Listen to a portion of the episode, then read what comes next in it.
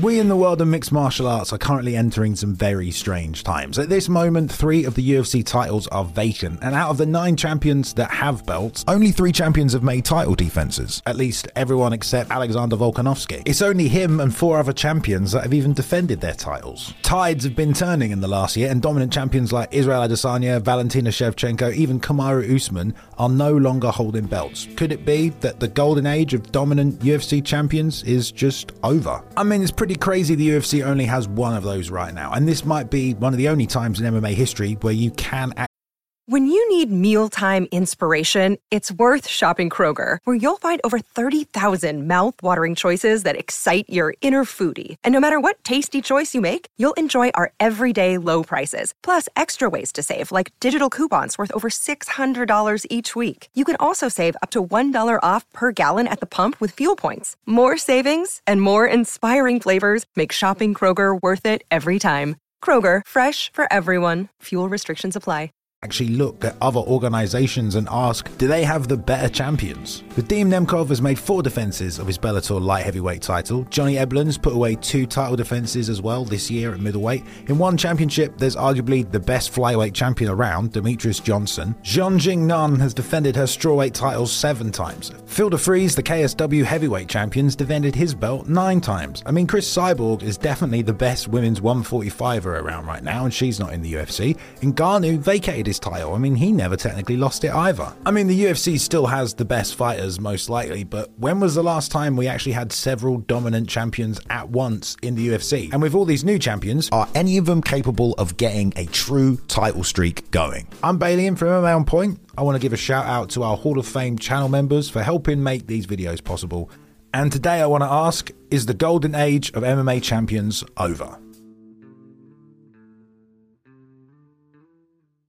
So, to begin, it's important to note that this is not the first time we've seen major championship regimes fall at the same time as well. It turns out there's been quite a few eras throughout the sport where we've kind of questioned is that it for dominant champions? Will we ever see their like again? So, is what's happening now actually that unique? Well, we should probably start by taking a look at one of the first major championship regimes to fall and the dominoes that started toppling after that.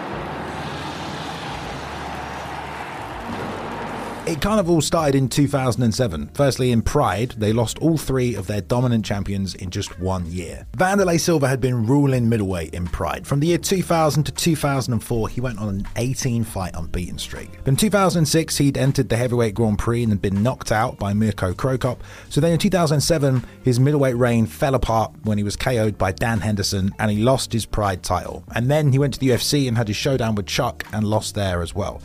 The kingdom of the axe murderer suddenly just fell apart. At the same time, Takanori Gomi, who'd been the Pride lightweight champion, also lost to Nick Diaz in his final fight in the organisation.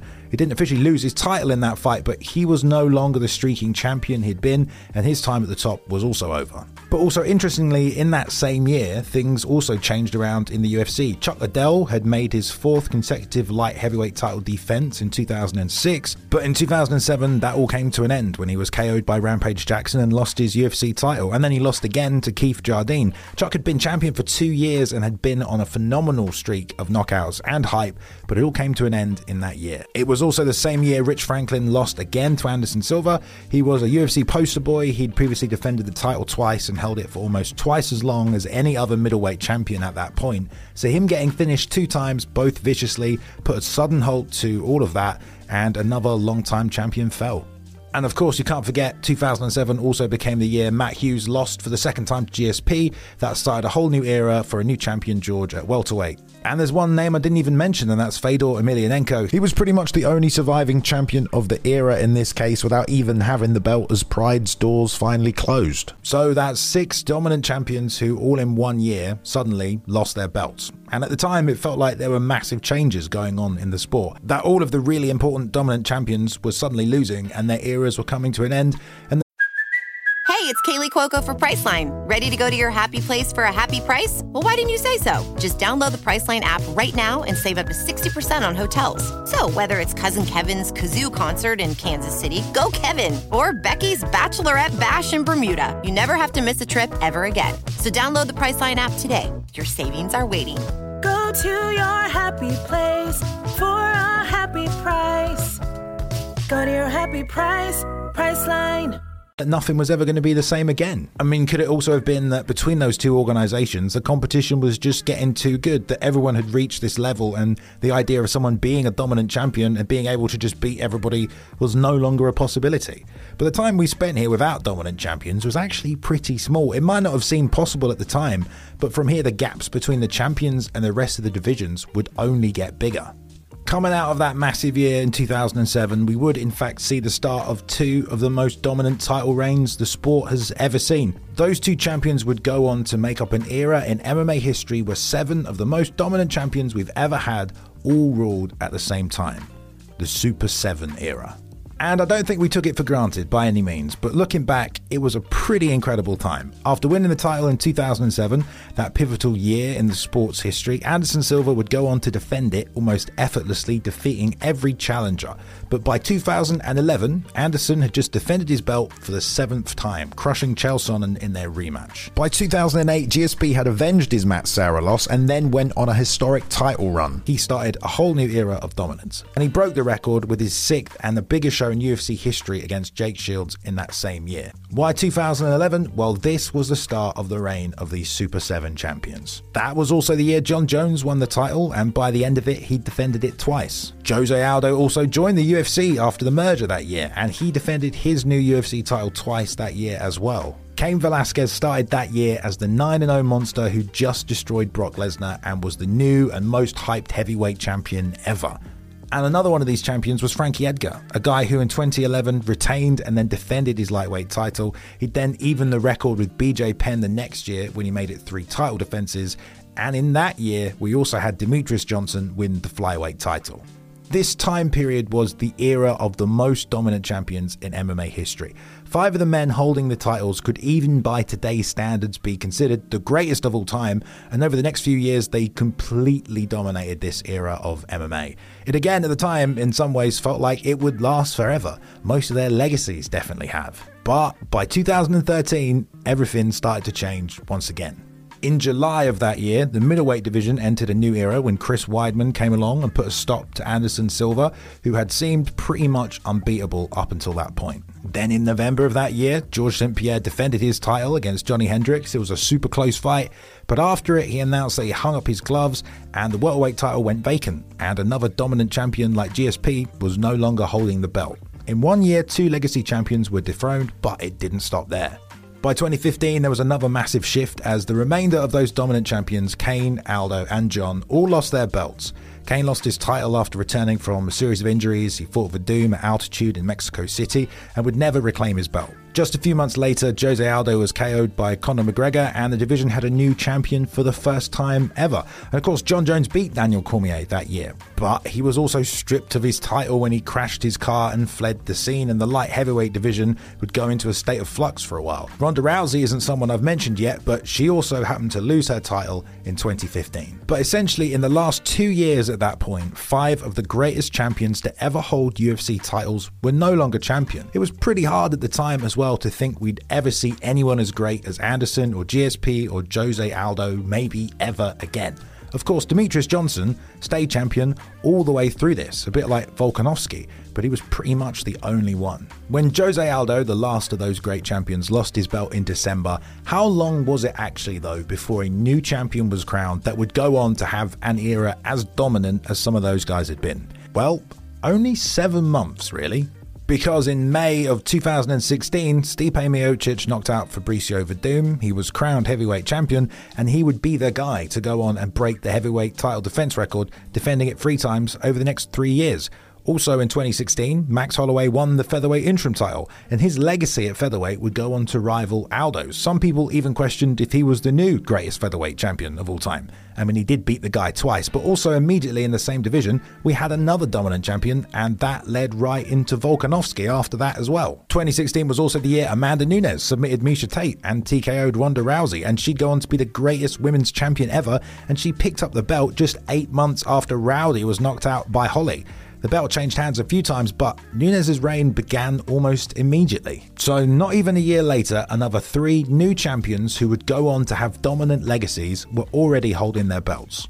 So, although it feels like right now these are strange times, and all the legacy champions who've been holding titles for so long have now been defeated, it would seem that actually this is all pretty normal, especially when you look at who's got the belts right now and what are they actually set up to go on and achieve. At heavyweight, who knows what Jon Jones is going to do? His fight with Stipe is going to be epic no matter what happens, and if he wins, he'll tick off a GOAT from his win list. But I think everyone feels the same in that Jon Jones is nearing the end of his career. Whatever he wants to do is up to him, but if he can now defend the title three times, then he'll also tie the UFC record there as well. Light heavyweight at the moment, who the heck knows what's going to happen? We don't even have a champion. The same thing goes for women's 135 and 145. There just isn't a champion after Nunes left, and to think that anyone in those weight classes right now could do what she did just doesn't seem possible. Sean Strickland at middleweight is also a bit of a mystery. Can he keep the title? The man who knocked him out is no longer in the division. Strickland certainly says active either way, but with Hamzat on the move, Du Plessis or even an Adesanya rematch up next, Sean is going to have to stay in top form. But he's already proven us all wrong once before. Leon Edwards has had a long road to the title and he's had to beat and end the legacy of perhaps the second best welterweight champion in history to do it.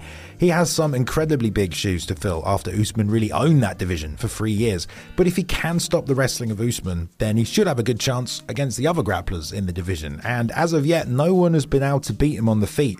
170 is absolutely full of killers though. If Leon gets past Colby and can actually beat the likes of Belal, Shavkat, maybe Chimaev, then it would be pretty damn impressive. I mentioned already Islam Makhachev at 155, although he's not really been able to stay active and start to make defenses against contenders in his own weight class. His rematch with Oliveira should open up a whole new list of contenders at 155. He'd then also only need one more fight to tie up the record of three defenses, and if he can make it to four and five, depending on who he fights and how he looks, we could very well be on the cusp of perhaps the most dominant lightweight champion of all time. Volk has been firmly defending that title at 145 and he's only been looking better and better. It would seem he's up against Ilya Topuria next, who is undefeated and has looked incredible, but there's maybe another chance for Volk to prove just how good he is.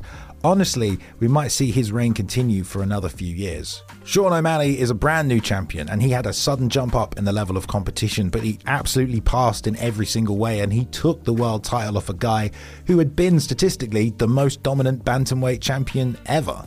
At just 28 years old, there could be a world where he holds on to the title for the next five years, but he's already going to have to deal with some other really tough contenders like Merab. If he can get past another great grappler, then Sean could probably defend that belt for a while, especially given he's proven his ability to finish fights with his striking. Alejandro Pantoja had to wait to get a shot at the champion, who he'd already beaten a few years before, and is now making his first defense against a guy he's already beaten as well back in 2021, Brandon Royval. He already has wins over several guys in the top 10, and the only people to beat him in the UFC are no longer in the promotion. With threats to our nation waiting around every corner, adaptability is more important than ever. When conditions change without notice, quick strategic thinking is crucial, and with obstacles consistently impending, determination is essential in overcoming them. It's this willingness, decisiveness, and resilience that sets Marines apart. With our fighting spirit, we don't just fight battles, we win them. Marines are the constant our nation counts on to fight the unknown. And through adaptable problem solving, we do just that. Learn more at marines.com. So for Pantoja, who knows what's going to happen, but he could defend that belt for another couple of years.